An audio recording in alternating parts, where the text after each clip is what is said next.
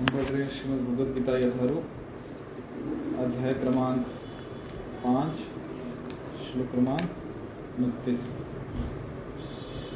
भोक्तारं यज्ञ तपसां सर्वलोक महेश्वरं सुहृदं सर्वभूतानां ज्ञात्वा मां शांति गच्छति। अनुवाद। मुझे समस्त यज्ञों तथा तपस्याओं का परम भोक्ता, समस्त लोकों तथा देवताओं का परमेश्वर एवं समस्त जीवों का उपकारी एवं हितैषी जानकर मेरे भावनामृत से पूर्ण पुरुष भौतिक दुखों से शांति लाभ करता है। तात्पर्य श्रील प्रभुपाद जी द्वारा माया के वशीभूत सारे बद्ध जीव इस संसार में शांति प्राप्त करने के लिए उत्सुक रहते हैं, किंतु भगवद गीता के इस अंश में वर्णित शांति के सूत्र को वे नहीं जानते।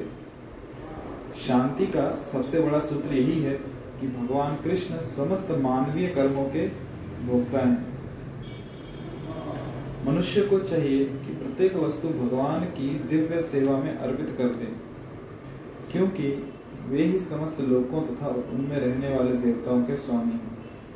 उनसे बड़ा कोई नहीं है। वे बड़े से बड़े देवता शिव तथा ब्रह्मा से भी महान हैं। वेदों में श्वेताश्वत्र उपनिषद् छह दशमलव सात में भगवान को तमीश्वराणाम परम महेश्वरम कहा गया है। माया के वशीभूत होकर सारे जीव सर्वत्र अपना प्रभुत्व जताना चाहते हैं, लेकिन वास्तविकता तो ये है कि सर्वत्र भगवान की माया का प्रभुत्व है।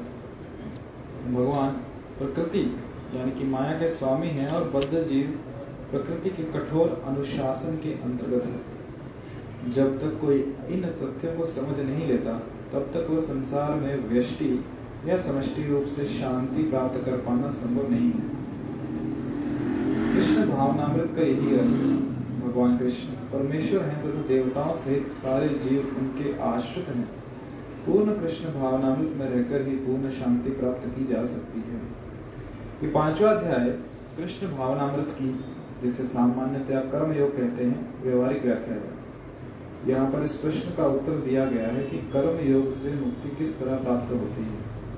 कृष्ण भावनामृत में कार्य करने का अर्थ है परमेश्वर के रूप में भगवान के पूर्ण ज्ञान के साथ कर्म करना।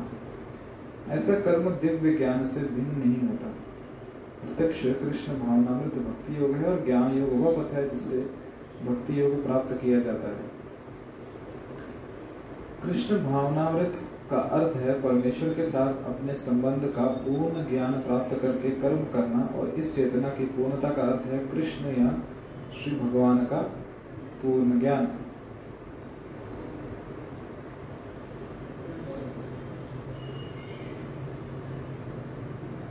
शुद्ध जीव भगवान के अंश रूप में ईश्वर का शाश्वत दास है।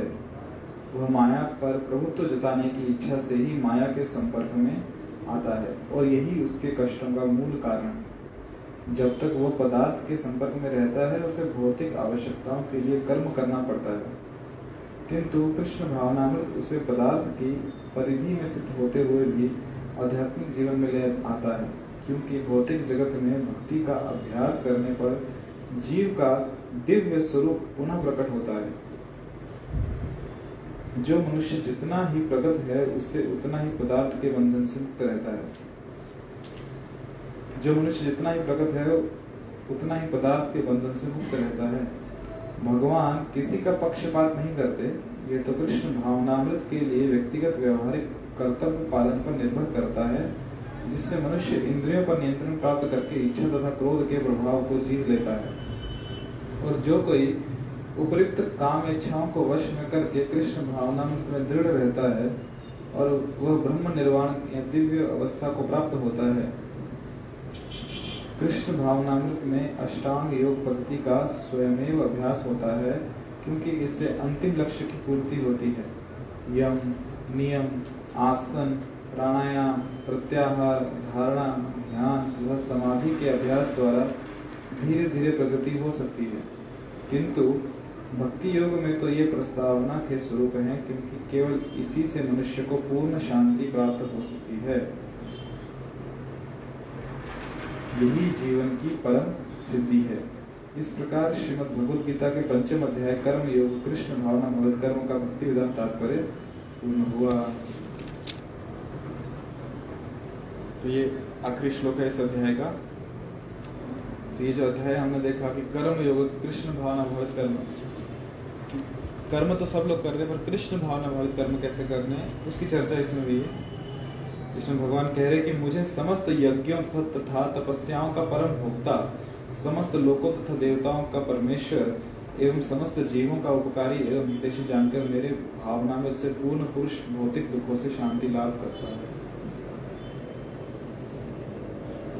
एक एक करके देखते हैं। तो ये जो अध्याय हमने देखा, जो जो हमने पढ़ा इतने दिनों से, उनतीस श्लोक इसमें है कि कृष्ण भावना भावित कर्म, कर्म यदि हम देखें तो सब लोग कर्म कर रहे हैं। कर्म करना मतलब क्या? कोई ना कोई कार्य करना। हम सब लोग कार्य करते हैं क्योंकि बिना कार्य किए हम में से कोई नहीं रह सकता। हम सबको कभी ना कभी कुछ ना कुछ कार्य करना ही पड़ता है। जैसे अभी मैं क्या काम कर कार्य कर रहा हूँ, बोलने का कार्य कर रहा हूँ। आप लोग क्या कार्य कर रहे हो? सुन रहे हो। कोई ऐसा बोल सकते कुछ नहीं कर रहे, सिर्फ बैठे हुए हैं, ठीक है, नहीं भी सुन रहे या सो भी गए तो भी तो कार्य, या केवल कुछ नहीं करे सुन भी रहे बैठे तो बैठना भी कार्य। कार्य तो करने वाले कुछ ना कुछ कार्य। कोई सुन रहा है तो सुनने का कार्य कर रहा है, कोई नहीं सुन रहा तो वो भी कार्य। क्या कार्य? क्यों नहीं सुन रहा है कि नहीं कार्य। तो कोई चीज कार्य करना उसको भी कार्य कहा जाता है और कोई नहीं करना उसको भी, मतलब क्रिया। जब कह, कह रहे हैं कोई कार्य करना वो भी क्रिया है और कार्य नहीं करना वो भी क्या है? क्रिया। और फिर भी देखा जाए तो ऐसा कोई समय नहीं है जब हम कुछ ना कुछ ना कर रहे हो, ठीक है। कि जगह बैठ भी गए तो कुछ ना कुछ सोचते तो रहते हैं, जो हमारी क्या होती है ना उसको विशेष हॉबी। क्या? कुछ काम नहीं हो तो बैठ के सोचना। ये लोगों की हॉबी होती है, पता है, बहुत सोचते हैं, बहुत सोचते हैं, इतना सोचते हैं कि आप सोच नहीं सकते कितना सोच सकते हो। तो ये एक कार्य होता है। तो हाँ, मैं ये कह रहा था कि हर कोई व्यक्ति कार्य कर रहा है। कोई ऐसा नहीं है जो ये कह दे कि मैं कार्य नहीं कर रहा हूँ। कार्य सब कर रहे हैं। यहाँ पे जब कर्म योग की बात आ रही है, तो कर्म योग क्या है? कृष्ण भावना भावित कर्म। शुरुआत कहाँ से होती है? पहले होता है सकाम कर्म। यदि आपको याद होगा जो हमने शुरू किया था यह है सकाम कर्म। मतलब किसी को याद है सकाम कर्म किसे कहते हैं? फल की इच्छा से कर्म करना। कि मैं कार्य कर रहा हूँ पर क्यों कर रहा हूँ? कि ये कार्य होने के बाद मुझे जो फल मिलेगा उसकी अभिलाषा से मैं कार्य कर रहा हूँ। बराबर। जब हम जॉब करते हैं क्यों करते हैं? सकाम कर्म। कि महीने में तीस दिन रोज आठ से दस घंटा काम करने के बाद महीने की पहली तारीख को मेरे बैंक अकाउंट में पैसा आ जाए। तो फल की अभिलाषा से क्या कर रहे हैं? काम कर रहे हैं, कर्म कर रहे। हो गया सकाम कर्म। जब भी कोई कार्य हम करते हैं तो क्या चीज है जो हमें प्रेरणा देती है कार्य करने के लिए? फल। कि कार्य क्यों करो, क्या फायदा होगा। जब उसका फल दिखता है फिर हम प्रेरित होते हैं वो कार्य करने में। ऐसा कभी आज तक हुआ है कि आपको पता नहीं है फल क्या आने वाला है फिर आपने कार्य कर दिया? हुआ कभी? हमेशा पहले के देखते हैं फल, क्या फल मिलेगा तभी मैं कार्य करूंगा। और जब सामने दस बारह कार्य हो तो उसमें से देखते हैं कौन सा फल कौन किस किस का अच्छा है। जिसका फल ज्यादा अच्छा होगा वो कार्य हम उसमें से उठाते हैं। ये कहते हैं सकाम कर्म। और ये मनुष्य की प्रवृत्ति है। बराबर है। अभी सकाम कर्म के बाद आता है निष्काम कर्म। निष्काम कर्म मतलब बिना फल की इच्छा रखते हुए। हाँ, तो एक इसका मीनिंग है कि बिना फल की इच्छा के। फल जो भी आएगा उसके लिए मैं कार्य नहीं कर रहा हूं, मैं काम क्योंकि कार्य करना है इसलिए कार्य कर रहा हूं। अभी निष्काम कर्म योग की विशेषता ये है कि मैं कर्म कर रहा हूं और जो फल आ रहा है वो कहाँ अर्पित कर रहा हूं? भगवान को अर्पित कर रहा हूं। और इसका मतलब ये नहीं है कि ये व्यक्ति कोई शुद्ध भक्त है। निष्काम कर्म का योग करने वाला व्यक्ति शुद्ध भक्त बन चुका है इसकी गारंटी नहीं है। क्यों? हो सकता है कि मेरी उस कर्म में रुचि है इसलिए मैं कार्य कर रहा हूँ, या मेरी उसके फल के प्रति रुचि है इसलिए मैं कार्य कर रहा हूँ। हाँ, कार्य करने के बाद फल जो आएगा वो मैं भगवान को अर्पण कर दूँ। जैसे उदाहरण, मेरी रुचि है क्रिकेट खेलने में, मैं खेलूंगा पर फिर जो फल आएगा वो भगवान को अर्पण कर दूंगा। मेरी रुचि है कि मुझे कंप्यूटर पर कोडिंग करनी है, वो काम करूंगा, फिर फल आएगा वो भगवान को अर्पण कर दूंगा। मेरी रुचि है कि मुझे पुलिस में जाना है तो वहाँ पे जॉब करूंगा और फल जो आएगा भगवान को अर्पण करूंगा। मेरी रुचि है कि मुझे खाना अच्छा लगता है, अलग अलग चीज़ें बना के, पाव भाजी, आज एक नाम सुना नहीं है, रगड़ा पेटी, क्या होता है पता नहीं पर होता है कुछ तो, पानी पूरी, समोसे, पकौड़े, पराठे। ये रुचि है कि रोज नई नई चीज़ें खानी है। तो उसके लिए क्या करेंगे? कर्म करना पड़ेगा, अपने आप तो प्रकट नहीं होगा। तो कर्म करेंगे पर फल जो बन गया कहाँ जाएगा? वो भगवान अर्पण करके, पता बाद में अपने पास ही आने वाला, कहाँ जाएगा वो थोड़ी पूरा खाने वाला। बात समझ में आई? कर्म किया, क्यों किया?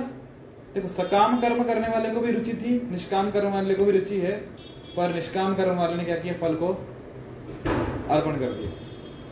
उसके बाद आता है फिर कर्मयोग, कृष्ण भावनाभावित कर्म। ये कर्म भी क्यों कर रहे हैं? क्योंकि कृष्ण की प्रसन्नता के लिए, मेरी प्रसन्नता के लिए। ये थोड़ा और ऊंचा स्तर है। अभी जो पूरा अध्याय हमने देखा कि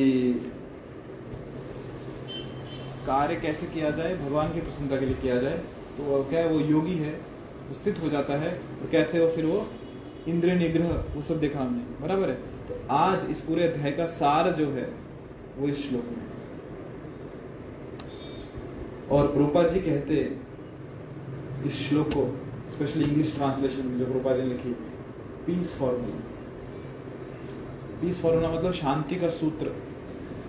आज पूरे विश्व में जितने भी अलग अलग संगठनाएं बन रही हैं या बन चुकी हैं, हेतु क्या है उनका?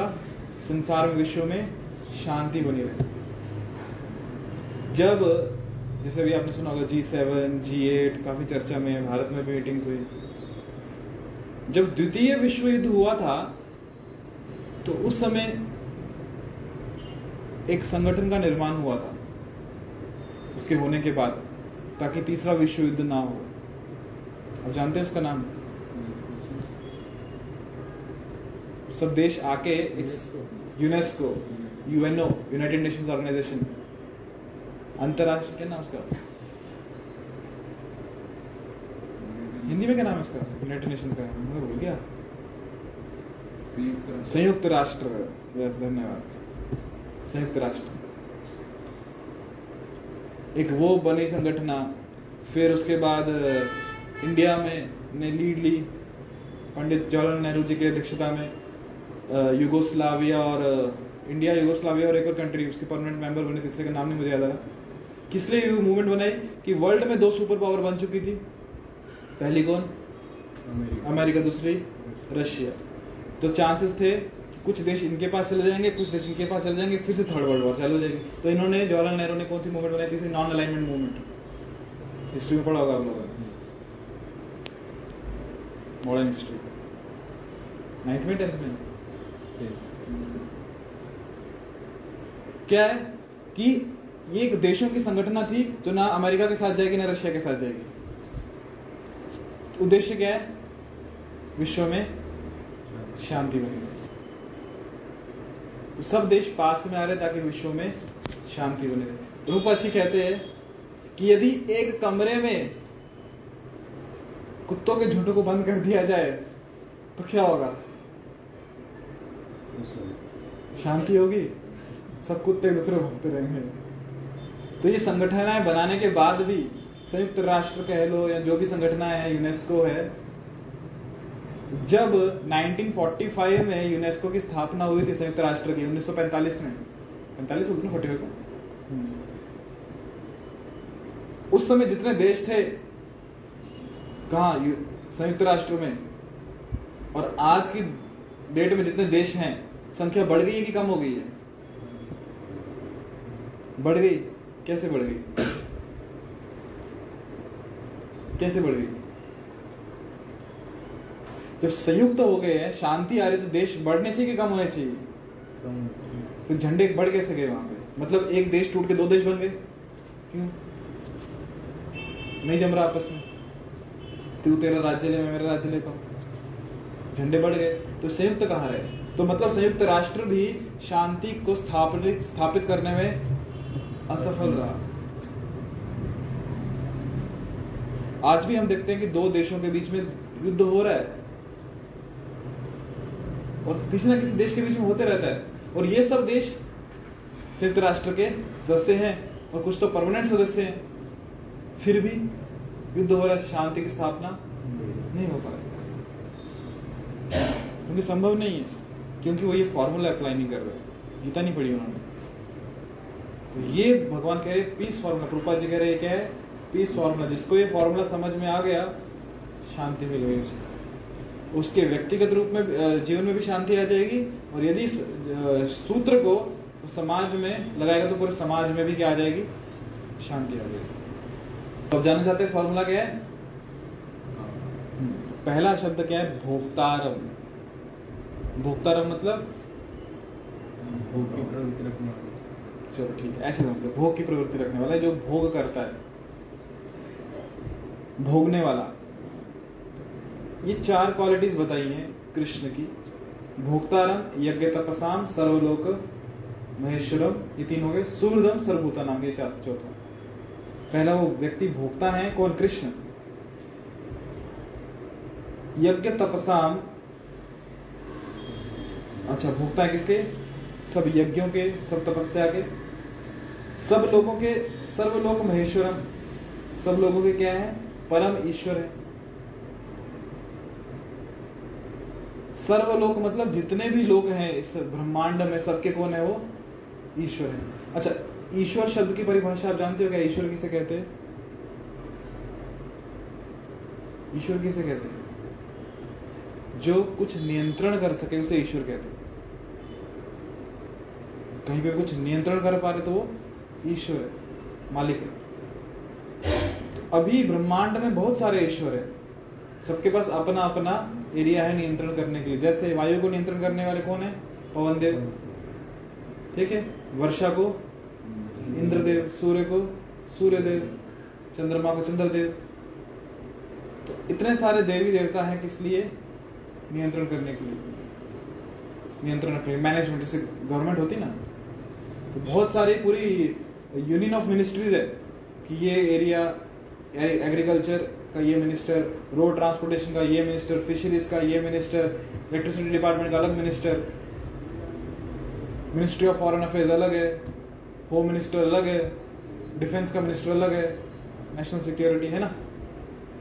पर इन सब ये अलग एक ही हो गए, अलग अलग ईश्वर अलग अलग डिपार्टमेंट के, पर इन सबका भी एक ईश्वर है ऊपर, कौन? प्राइम मिनिस्टर, जो इनसे के लिए परम ईश्वर है। प्रधान, वो भी मंत्री और प्रधानमंत्री, ये सब मंत्री है, वो कौन है? प्रधानमंत्री है। वैसे ही ये सब ईश्वर हैं पूरे ब्रह्मांड, और इनके क्या है? परम ईश्वर महेश्वर। जैसे कि ईश्वर है कौन? मच्छरों के देवता, जो कंट्रोल करते हैं मच्छरों को। हमारे शरीर में बहुत सारी चीजें, उनको भी ईश्वर है। जैसे एक ईश्वर की हमारी जो आईब्रो है, भ्रुकुटी, हाँ, या फिर हमारी जो पलके हम झपकाते हैं, तो उसके भी एक ईश्वर जो कंट्रोल करके रखते हैं उसको, पलकों को झपकाने के लिए। तो इतने सारे ईश्वर हैं, पर इन सबके ऊपर कौन है? परम ईश्वर है, जिसको ब्रह्मा जी कहते हैं ईश्वर परम कृष्ण सच्चिदानंद विग्रह अनादिर आदिर गोविंद सर्व कारण कारणम। तो परम ईश्वर है कौन? कृष्ण। जो बहुत पुराने आदि पुरुष हैं, गोविंद। तो कृष्ण सभी लोगों के महेश्वर हैं, ईश्वर हैं। सुहृदम सर्वभूतानाम, और सभी भूतों के सभी जीवात्माओं के क्या हैं? सुहृद हैं। सुहृद मतलब देखो, इंग्लिश में एक ही वर्ड है फ्रेंड, संस्कृत में ऐसा नहीं, अलग अलग शब्द है, मित्र, सखा और फिर सुहृद। मित्र आप कह सकते हो कि जो रिलेटिव में फ्रेंड है, फिर एक सखा होता है ऑफिशियल फ्रेंड, होता है ना ऐसा अलग अलग। बट सुहृद मतलब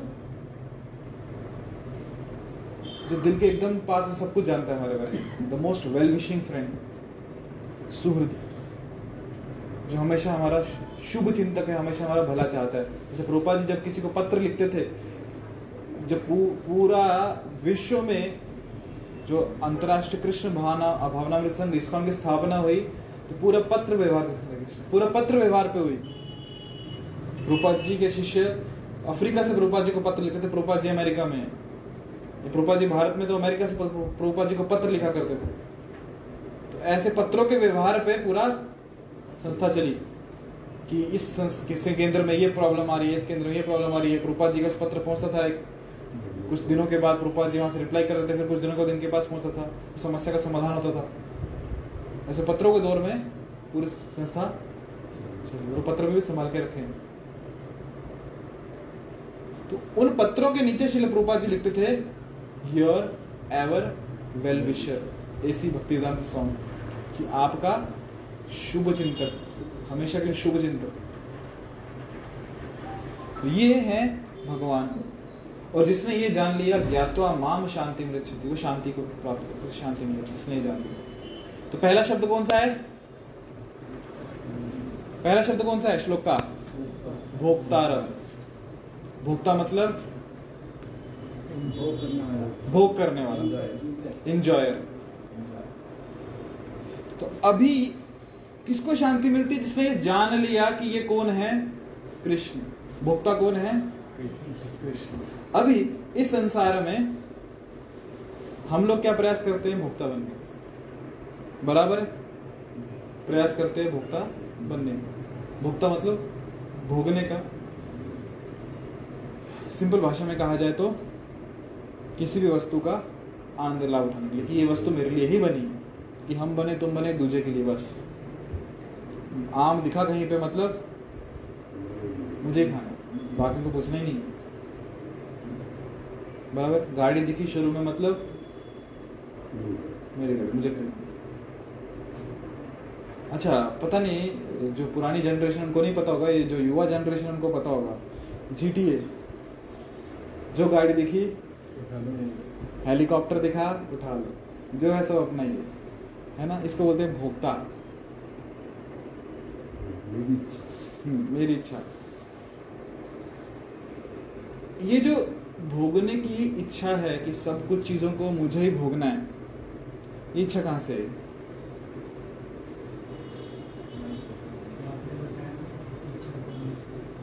इच्छा करने से। चलो ठीक है, चलो ऐसे समझते हैं इसको कि मैं भोक्ता बनना चाहता हूँ, बनने का प्रयास करता हूँ या करती हूँ, पर हमारा अनुभव ऐसा है कि संसार में जब भी हम किसी व्यक्ति वस्तु को भोगना चाहते हैं, फ्रस्ट्रेट ही रहते हैं। फ्रस्ट्रेशन मतलब क्या होता है हिंदी में? असंतुष्ट हो जाते हैं, प्रसन्न नहीं रह पाते, कुछ ना कुछ में बाधा आई जाती है। हम इस भौतिक जगत में आए, क्यों आए?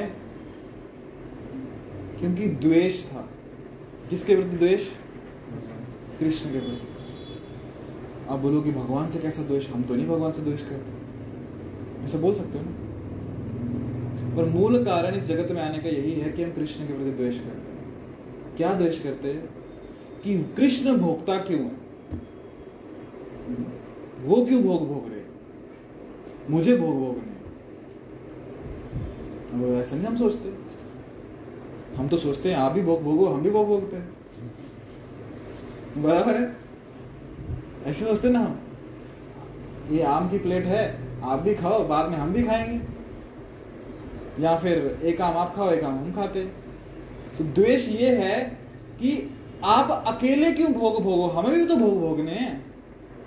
हो सकता है हम ऐसे ना सोचे कि उनको उनको छोड़ देते हैं हमें भोग भोगने, हम थोड़ा अलग स्तर पे कि आप भी भोग भोगो पर हम क्यों रहें, हमें भी भोग भोगने, तो हमें भी भोक्ता बनना है। आप क्यों राजा, हमें भी राजा बनना। तो कृष्ण कहते हैं वो तो इस लोक में संभव नहीं है, यहाँ तो एक ही राजा, एक राज्य में कितने राजा होते हैं, एक ही राजा होते हैं, एक म्यान में एक ही तलवार होती है, तो क्या करें। तो कृष्ण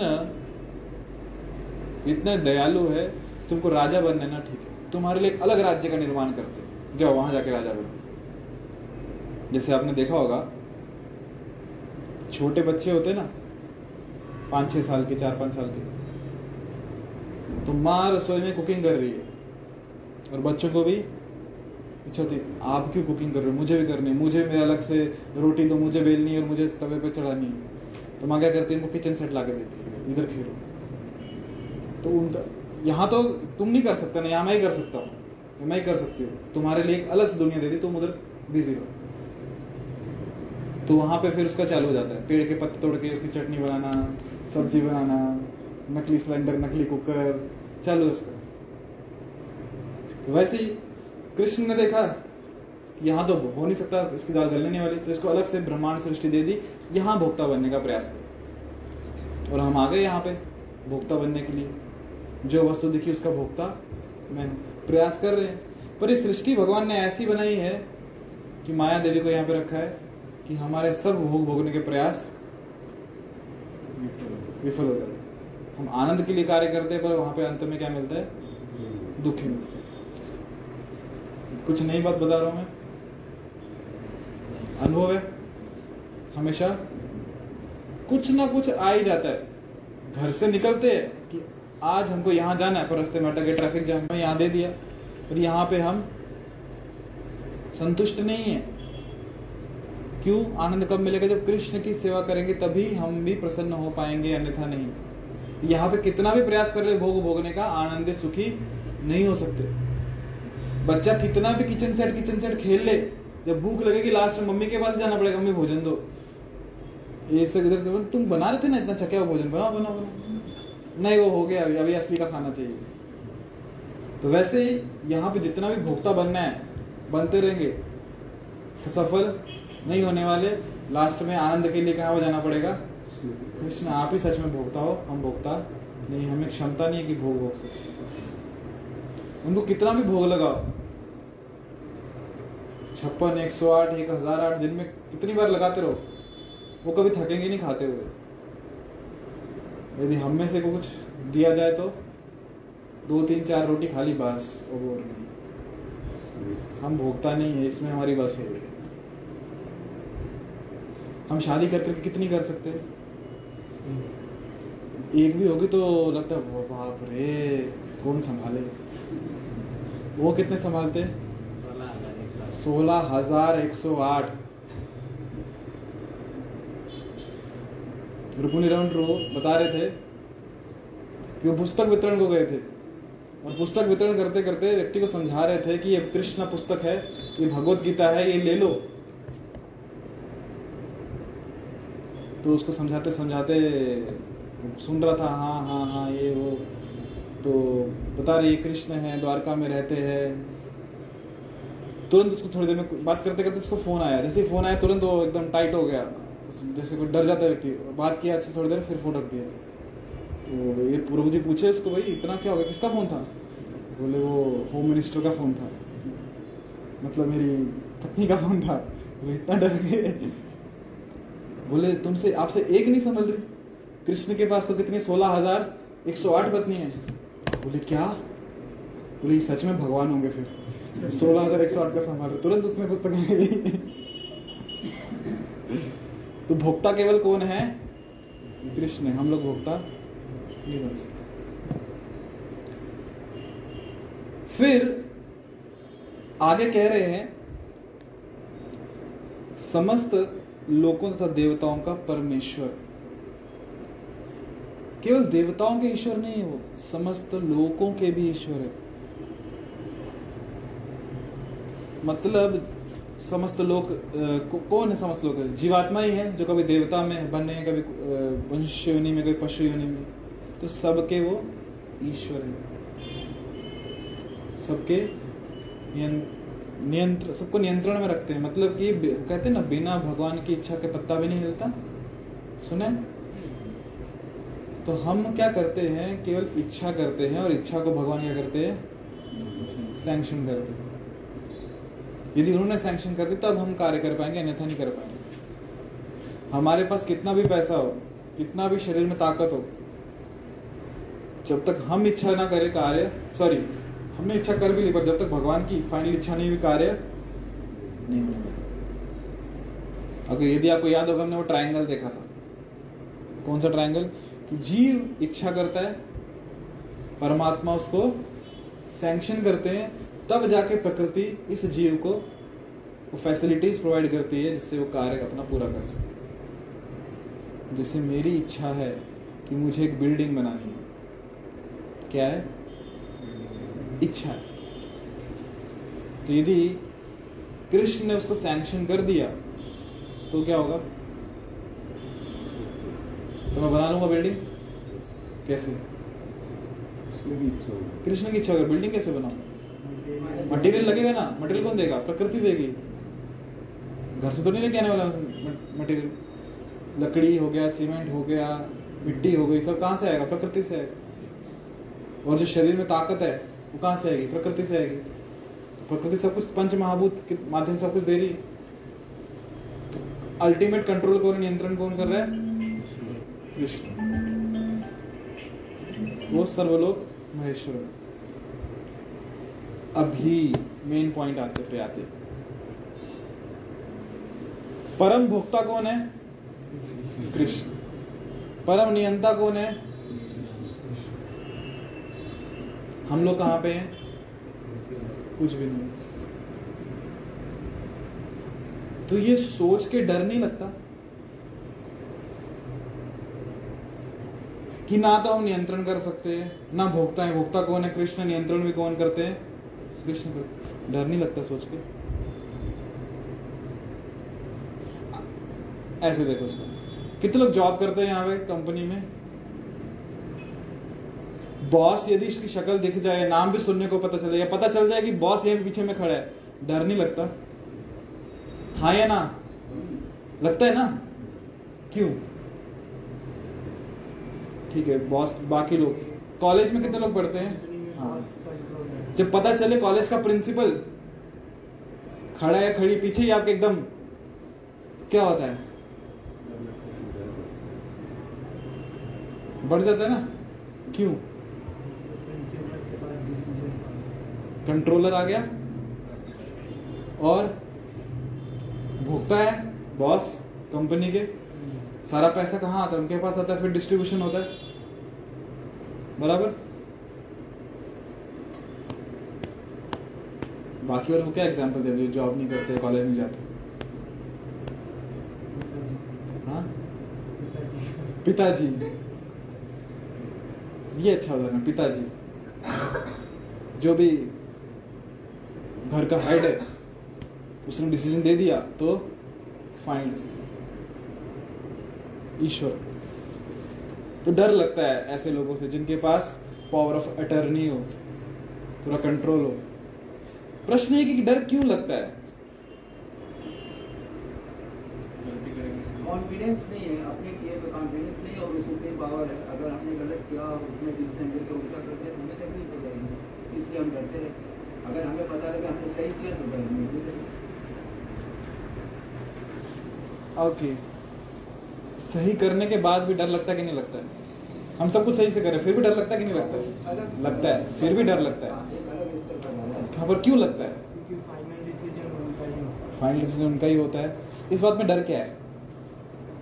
फल देना नहीं देना उनका। हाँ, फल देना नहीं देना उनका। फल देना नहीं देना उनके हाथ में है। इस बात में डर क्या है? कुछ हो जाए। कुछ मतलब क्या हो जाएगा, नहीं मिल सकेगा, नहीं मिल सकेगा, हाँ अनप्रेडिक्टेबल है। पर डर क्या है, अक्सर क्या डर रहता है, क्या डर रहता है, इनसिक्योरिटी और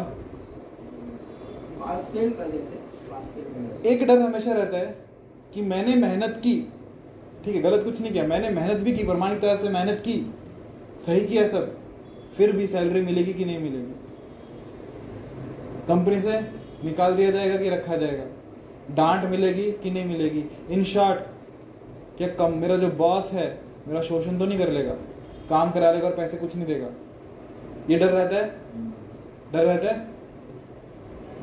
तो एक छोटी सी कंपनी के बॉस से हम इतना डरते हैं, जो मालिक है नियंत्रण करने वाला है, तो ये तो सर्वलोक महेश्वरम है, इनसे कितना डर लगना चाहिए,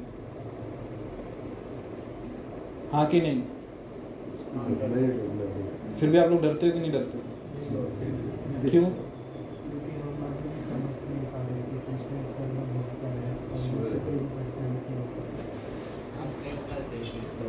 दो लोग नहीं डरते कृष्ण से, पहला जो अज्ञानी है,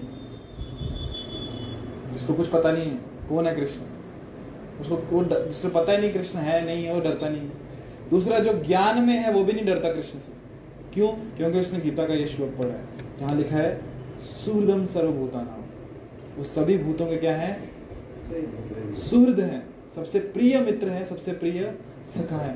फिर वो पूरी सृष्टि के नियंत्रण करने वाले हो, मालिक हो, पर मेरे तो मित्र है ना, कंपनी का मालिक यदि आपका मित्र है फिर किस बात की टेंशन, कंपनी के मालिक आपके अपने पापा हैं तो किस बात की टेंशन, चलो बिंदास।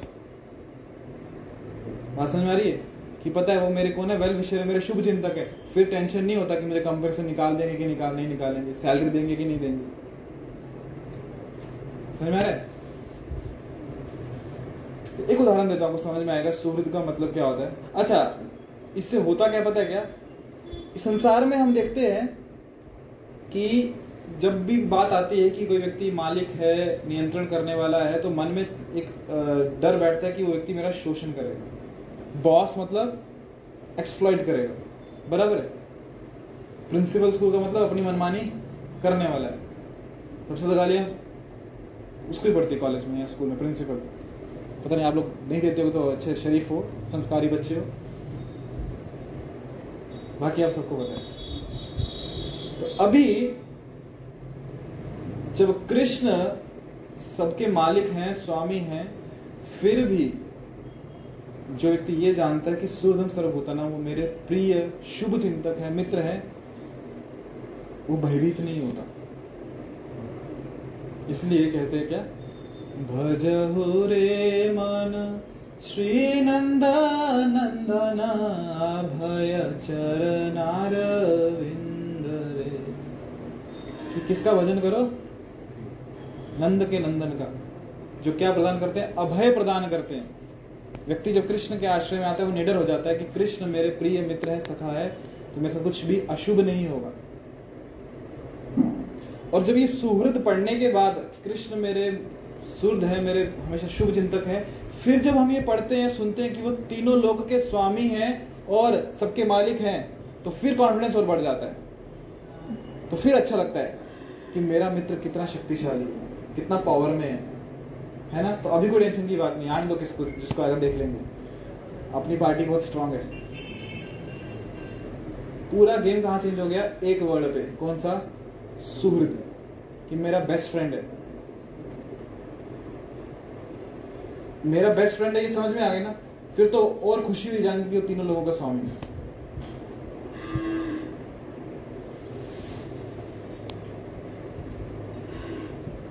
अच्छा कितना अच्छा बेस्ट फ्रेंड है पता है क्या, हम बोलते हैं ना साथ निभाना, साथ ही है, कहाँ कहाँ साथ निभाते हैं वो, मनुष्य योनि में तो है ही हमारे साथ, किस रूप में,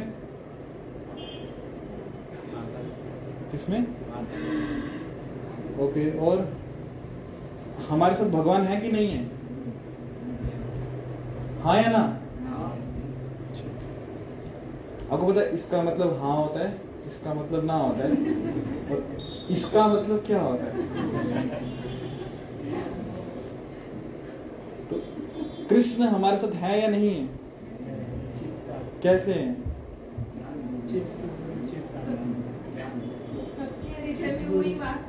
हाँ, सबके हृदय में वही वास करते हैं। क्या नाम है उनका? कृष्ण भगवान है जो हृदय में वास करते हैं। उनका नाम क्या है? परमात्मा। जो आत्मा के साथ में रहते हैं कौन? परम आत्मा। बराबर। मनुष्य योनि में है तब भी वो हमारे साथ है, जब हम पशु योनि में थे तब भी वो हमारे साथ थे, जब हम सूअर की योनि में थे तब हमारे साथ थे, जब हम कुत्ते की योनि में तब हमारे साथ थे, जब तोते की योनि में तब भी हमारे साथ थे, जब वृक्ष की योनि में थे तब भी हमारे साथ थे, जब हम चींटी की योनि में थे तब भी हमारे साथ थे, आज मनुष्य की योनि में तब भी हमारे साथ हैं। यदि यदि कभी हम देवता की योनि में रहे होंगे तो भी हमारे साथ थे। तो परमात्मा वो साथी, उनको कह सकते हैं, बोलने की जरूरत नहीं, साथ नहीं बात। किसी भी योनि में रहो, चौरासी लाख में कोई भी योनि में, इस भौतिक ब्रह्मांड में जब तक हम हैं कृष्ण परमात्मा रूप में हमारे साथ है। फिर हम किसी भी योनि में क्यों ना रहें, वो कभी साथ नहीं छोड़ेंगे, जिंदगी के साथ भी और जिंदगी के बाद भी। इसे कहते सही में जीवन बीमा नहीं होगा।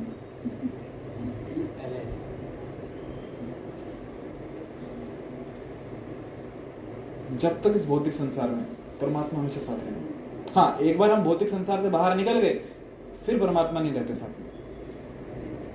जब आध्यात्मिक जगत में चले जाएंगे तो परमात्मा साथ नहीं रहेंगे। क्यों क्यों छोड़ दिए वहां पे अकेला? कृष्ण है ना स्वयं वहां पे। भौतिक जगत में परमात्मा क्यों आते हैं साथ में? क्योंकि भौतिक जगत पूरा अज्ञानमय है। इस अज्ञानमय जगत में हम कुछ नहीं कर पाएंगे। कृष्ण परमात्मा रूप में साथ में, इसलिए वो ज्ञान प्रदान करते हैं कि गाड़ी आ रही सामने से, हट जा। इतना अज्ञानमय अंधकारमय है कि इसको प्रकाशित करने के लिए भी सूर्य की आवश्यकता पड़ती है। दिन में सूर्य की आवश्यकता पड़ती है, रात को चंद्रमा की आवश्यकता पड़ती है। सूर्य चंद्र निकल जाए ना, पूरा ब्रह्मांड अंधकार में। इसलिए परमात्मा को आना पड़ता है हमें रास्ता दिखाने के लिए, टॉर्च लाइट लेके। तो आध्यात्मिक जगत कैसा है? स्वयं प्रकाशित है। वहां पे सूर्य चंद्र बिजली की आवश्यकता नहीं है। ना तद भासते सूर्यो न शाम को ना पावका। वो भगवान का धाम है जहाँ सूर्य चंद्र की आवश्यकता नहीं। सूर्य चंद्र की आवश्यकता पड़ रही है मतलब समझ में आता है कि अंधकार में जगत है, कि तब जाके बाहर दूसरी चीजों पर हम निर्भर हैं प्रकाश के लिए। हाँ, क्या चर्चा करते हैं हम। सूर्य इतने परम प्रिय मित्र हैं कि हमेशा हमारे साथ में रहते हैं, हमेशा साथ में रहते हैं। और यदि हम उनकी आवाज सुन पा रहे हैं तो वो बताते भी है कि तुम सही कर रहे हो या गलत कर रहे हो, अंदर से आवाज देते हैं। पर बाहर का आवाज इतना जोर से हमने डीजे लगाया हुआ है ना कि अंदर का आवाज ही नहीं आता। ऐसा नहीं कि आवाज नहीं देते, आवाज देते हैं पर बाहर का इतना जोर से लगाया हुआ है, अंदर वाले आवाज देते कि परेशान करते। वो होता ना घर में हेडफोन लगाए हुए हैं, मम्मी पापा आवाज दे दे के परेशान, और ये कान में हेडफोन लगा के मस्त है। होता है ऐसा। तो वही हाल है, कृष्ण अंदर से आवाज देते रहते हैं परमात्मा रूप में, पर हम लोग बाहर की वॉल्यूम इतनी हाई रखी है कुछ सुनाई नहीं देता। कृष्ण भोक्ता भी हैं, सबके महेश्वर भी हैं, और अच्छी बात यह है कि हमारे सुहृद भी हैं, प्रिय मित्र भी हैं। जब ये बात हमने जान ली तो क्या हो जाएगा? ज्ञात्वा माम शांति रक्षति। ज्ञात्वा माम, माम मतलब मुझे। कौन कह रहा है? कृष्ण कह रहे हैं। अच्छा, ये ध्यान देना, क्या कह रहे हैं? ज्ञात्वा माम। माम क्या कह रहे हैं? मुझ कृष्ण को। तो अभी यहाँ पे कंफ्यूज मत होना कि माम मतलब कोई भी चलेगा क्या, कोई भी देवी देवता चलेगा क्या? सूर्य की शरण जा सकते हैं क्या? इंद्र की, शिव, ब्रह्मा, देवी। भगवान ने ऐसा कहीं नहीं कहा। गणपति जी क्या कहा? मां, मुझे। अब मां का मतलब ये नहीं कि हम सबको, जैसे कभी कभी होता है ना समाज में मान्यता है, कुछ लोगों की ऐसी मान्यता है कि यदि हमको बहुत ही रिस्पेक्टफुली बात करनी है, आदर देके बात करनी है, तो मैं फिर स्वयं को मैं नहीं बोलूंगा, मैं हम बोलूंगा। हम बैठे हैं। ऐसा होता ना कभी। जैसे एक बार मैं भक्त से बात कर रहा था तो बोले, प्रभु जी हम आ रहे हैं, वो प्रसाद की व्यवस्था कर देना। कितने लोग आ रहे हैं? नहीं, हम अकेले आ रहे हैं। हम और अकेले कैसे आ सकते हैं? हम मतलब बहुत सारे लोग आ रहे होंगे। नहीं प्रभु जी हम अकेले आ रहे हैं। तो ऐसे बोलो ना, मैं आ रहा हूँ। नहीं प्रभु जी हम आ रहे हैं। ठीक है, आ जाओ, हम भी आपके लिए व्यवस्था करेंगे। तो कृष्ण ने वैसा वाला नहीं कहा कि हम, माम, मुझे मुझे मतलब कृष्ण को। तो शरण केवल किसकी? तो ये तीनों लोगों के महेश्वर कौन है? कृष्ण। वो कह रहे मैं हूं। भोक्ता कौन है? केवल कृष्ण। सबके मित्र भी कौन है? वही है जो साथ निभाते हैं अलग अलग जन्म में। बाकी कोई साथ निभाता है क्या? सूर्य, इंद्र, शिव, ब्रह्मा, गणपति, देवी कोई साथ में रहते हैं किसी भी योनि में? एक ही व्यक्ति जो हर योनि में हमारे साथ में रहते हैं, परमात्मा श्री कृष्ण। और जब भोग लगता है तो भोग भी भोगने की क्षमता केवल उनमें, कृष्ण, बाकी किसी में नहीं। और तीनों लोगों के स्वामी भी केवल कौन है? श्री कृष्ण। ऐसा मैं नहीं कह रहा हूं, वो भगवान खुद ही कह रहे स्वयं।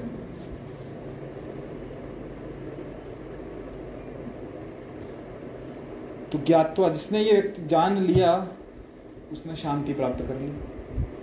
अभी प्रश्न ये है, ऐसा क्या हो गया कि ये जानने के बाद शांति मिल गई? क्या हुआ ऐसा? कोई उत्तर दे सकता है? अपना डर चला गया। अपना डर चला गया। बढ़िया, एक आश्रय का स्थान मिल गया। और क्या हुआ ऐसा कि शांति मिल गई? कंट्रोल का पता चल गया। तो क्या हो गया? आपकी करने वालों, आपके साथ सबका विनाश लगा है। आपकी शरण। बढ़िया, और क्या हुआ? ऐसा क्या हुआ इन तीन चीजों में कि शांति मिल गई? कि हमें पता चल गया वो भोक्ता है, वो तीनों लोगों के महेश्वर हैं, हमारे प्रिय मित्र हैं, सखा हैं, सुहृद हैं। क्या हो गया ऐसा? ये इस, हमने ये तीन चीजें जान ली तो क्या हो गया कि हमको शांति मिल गई? कुछ तो हुआ होगा। मन स्थिर हो मन स्थिर हो गया। तो, तो प्रश्न यहाँ से उठाते हैं फिर, हम अशांत कब होते हैं? हम हमेशा अशांत रहते हैं, क्यों? ओके, कौन बोला? हाँ, मन चंचल है। आपने क्या बोला? एक्सपेक्टेशंस हैं। ओके okay, और कुछ? मन क्या भोगने की इच्छा करता है, पता चल गया। Okay okay. और अच्छा, आप सब लोग शांत लोग हो क्या? तो वही तो पूछ रहा हूँ, अशांत क्यों? हमें लगता है लक्ष्य जो है उसका किसी को पता नहीं, लक्ष्य का पता है, निकाय का पता है। हाँ, और बस सुबह उठने के बाद काम छोड़ने तक कुछ भी नहीं पता, कंफर्म कुछ नहीं। ओके, बोलने की इच्छा करते हैं, कंट्रोल में बोलने की इच्छा करते हैं, कर भी रहे हैं। पर अभी अगर हमें पता चल जाता है या जान लेते हैं कि कृष्णा ही भोक्ता है, कृष्णा कंट्रोलर है और वो ही सबके मित्र है, तो फिर हम शांत होते हैं। ओके,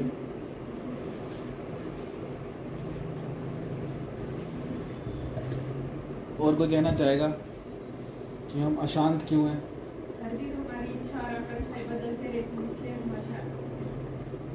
ओके, इच्छा और आकांक्षा दोनों में क्या अपूर्ण है? हम अपने आप को अपूर्ण महसूस करते हैं। ओके, शांति है आपके पास? डाउट क्या है इतना? हाँ या ना? नहीं नहीं।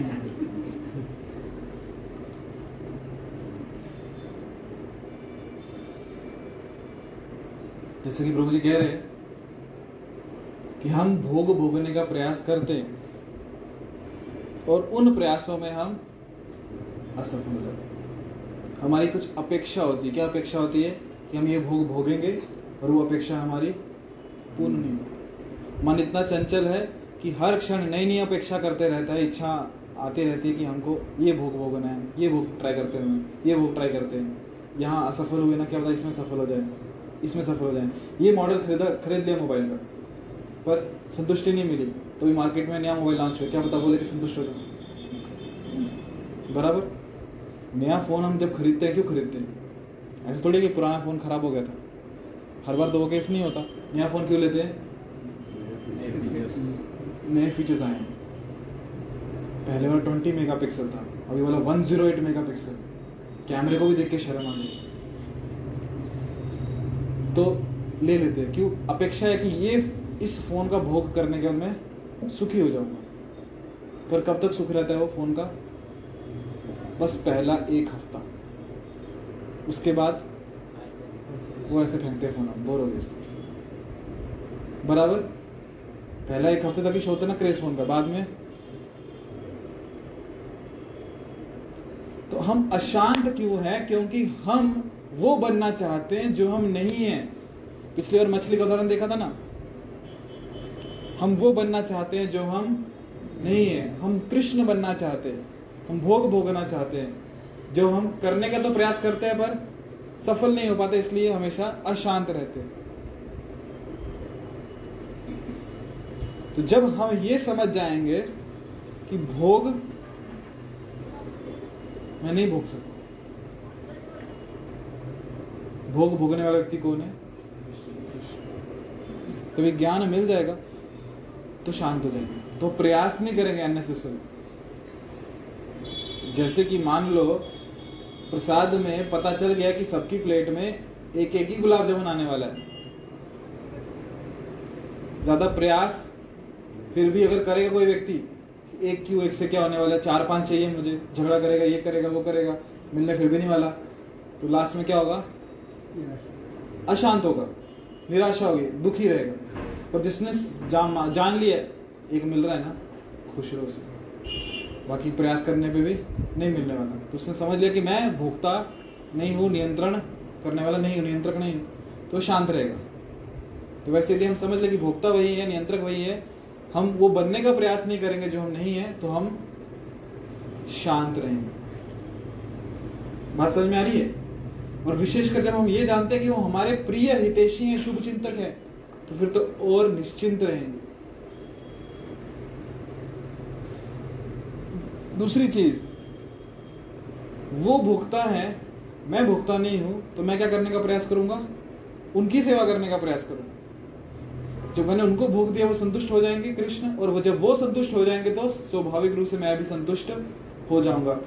पूर्ण की सेवा करने से अंश भी संतुष्ट होता है। उदाहरण सबको याद है, वृक्ष के पत्तों का उदाहरण देखा था और शरीर के अंगों का हमने उदाहरण। और ऐसा तो नहीं है कि हमने उनको प्लेट भर के दे दिया, पता चला दस मिनट की ऑफरिंग के बाद सब प्लेट खाली, हमारे हितैषी है ना, सब वो वापस कर देते हुए, खाओ तुम, क्योंकि एक बार पेट खाली तो अगली बार से भोगने लगेगा हमें। इसलिए हमारे प्रिय मित्र हैं, क्या करते हैं?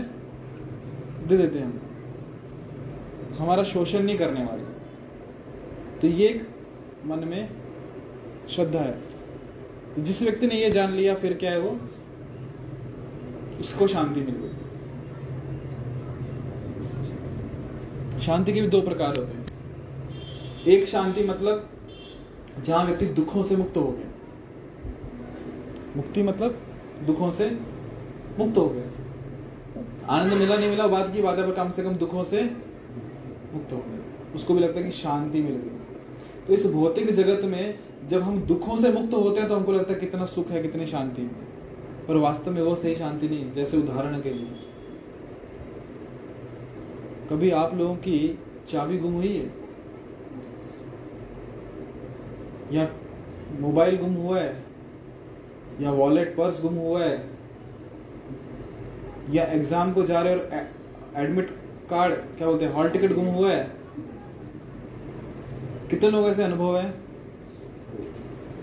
और वो वस्तु मिल जाने के बाद क्या होता है,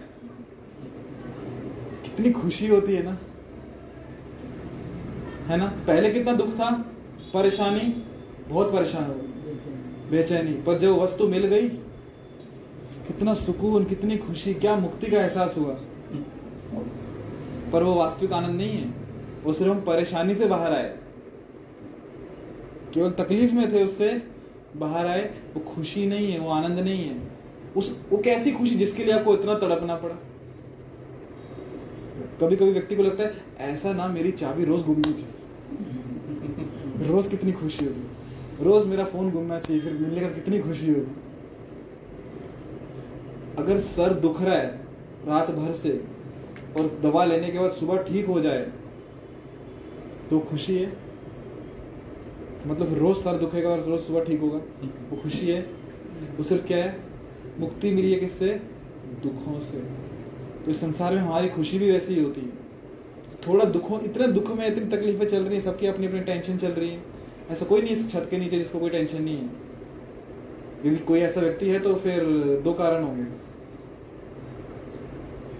मैं बोलना नहीं चाहता, छोड़ दो। तो सब किसी ना किसी परेशानी से त्रस्त है। क्या बोल रहा था मैं? हाँ, दुखों से छुटकारा। तो सब किसी ना किसी परेशानी से त्रस्त हैं, वो परेशानी थोड़ी देर के लिए गायब हो जाती है, जिससे हम मुक्त हो जाते तो लगता है कितने सुखी हैं, कितने शांत हैं।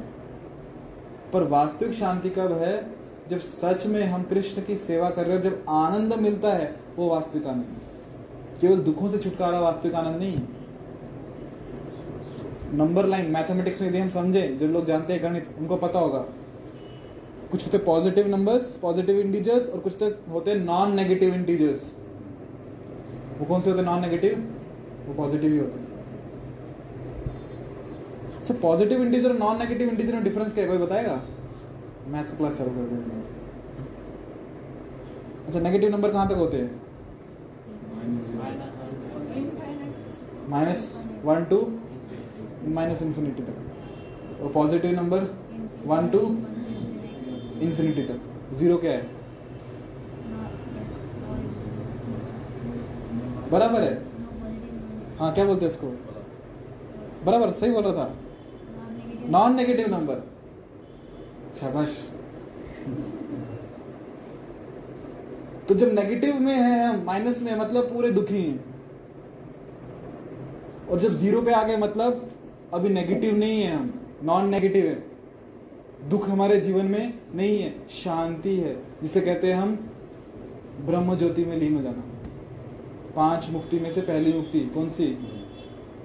कौन सी? सायुज्य मुक्ति, ब्रह्म ज्योति में लीन हो जाना, मुक्त हो गए।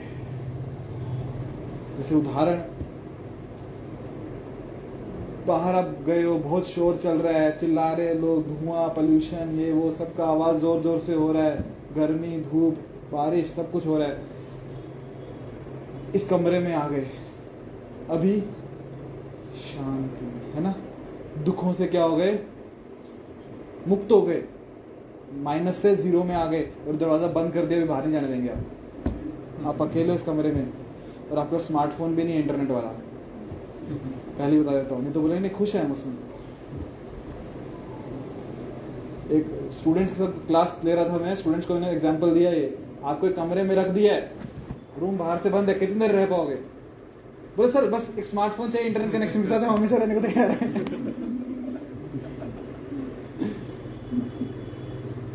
इसलिए बोल रहा हूँ, आपके पास स्मार्टफोन नहीं है, नो जियो रिचार्ज, स्मार्टफोन नहीं है, जो कहाँ से आएगा? तो कितनी देर रह सकते हो उस कमरे में? सोचो, शांति है, कोई परेशान नहीं कर रहा आपको, कोई दुख नहीं है, कोई धूप नहीं, बारिश नहीं, कोई चिल्लाना नहीं, कोई आवाज नहीं, एकदम शांति है। कितनी देर रह पाओगे?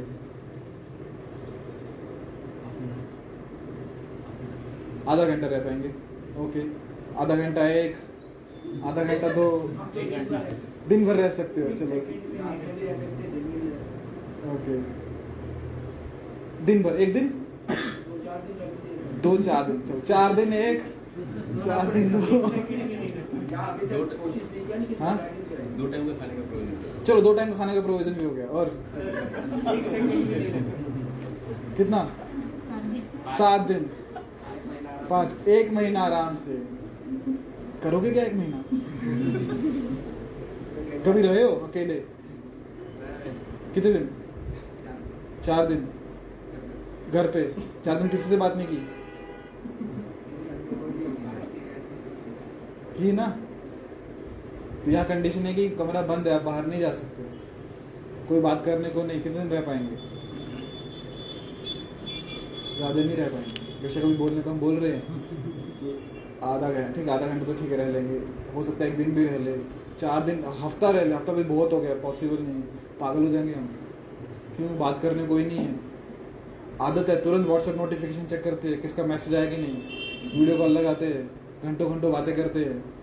और यहाँ पे हमको बंद कर दिया जाए कमरे में, बाहर निकलेंगे ना तो गले लग रख के रोएंगे सबके। शून्य एकदम जगत सर्वम, जब पूरा शून्य की तरह दिख रहा था आपके विरह में। क्यों?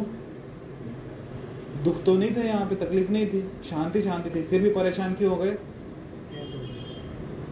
आनंद नहीं था, किससे आदान प्रदान नहीं कर पा रहे थे हम, बात वार्तालाप नहीं हो रही थी।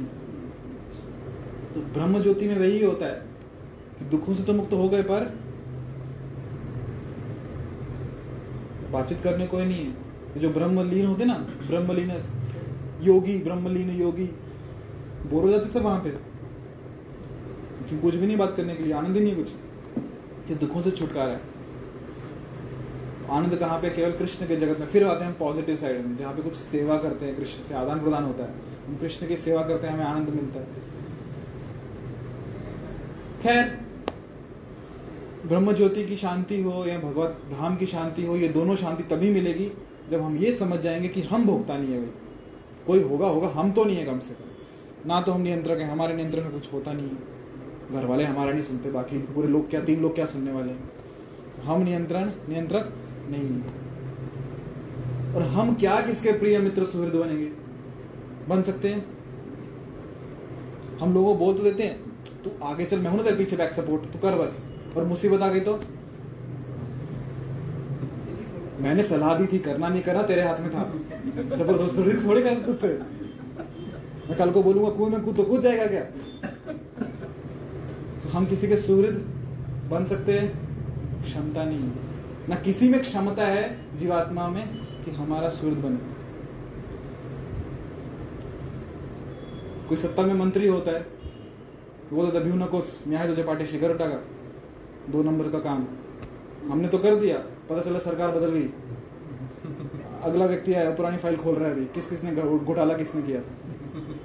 तो कोई सुहृद कृष्ण ही एकमात्र है जो कह सकते हैं कि मैं भोक्ता हूं, मैं नियंत्रक हूं और मैं सुहृद भी हूँ, आपका शुभ चिंतक। और जब ये चीज़ें हम समझ जाते हैं कि वही भोक्ता है, मुझे भोक्ता बनने का प्रयास नहीं करना है, वही नियंत्रक है, मुझे नियंत्रण करने का प्रयास नहीं करना है, और वो कर रहे हैं और मेरे शुभ चिंतक है, तो ये जानने के बाद व्यक्ति शांत हो जाता है, शांति मिल जाती है। और कुछ प्रश्न किसी का? कई प्रश्न। चलो रुकते हैं ग्रंथ राशि भगवद गीता की। श्रील प्रभुपाद की। हरे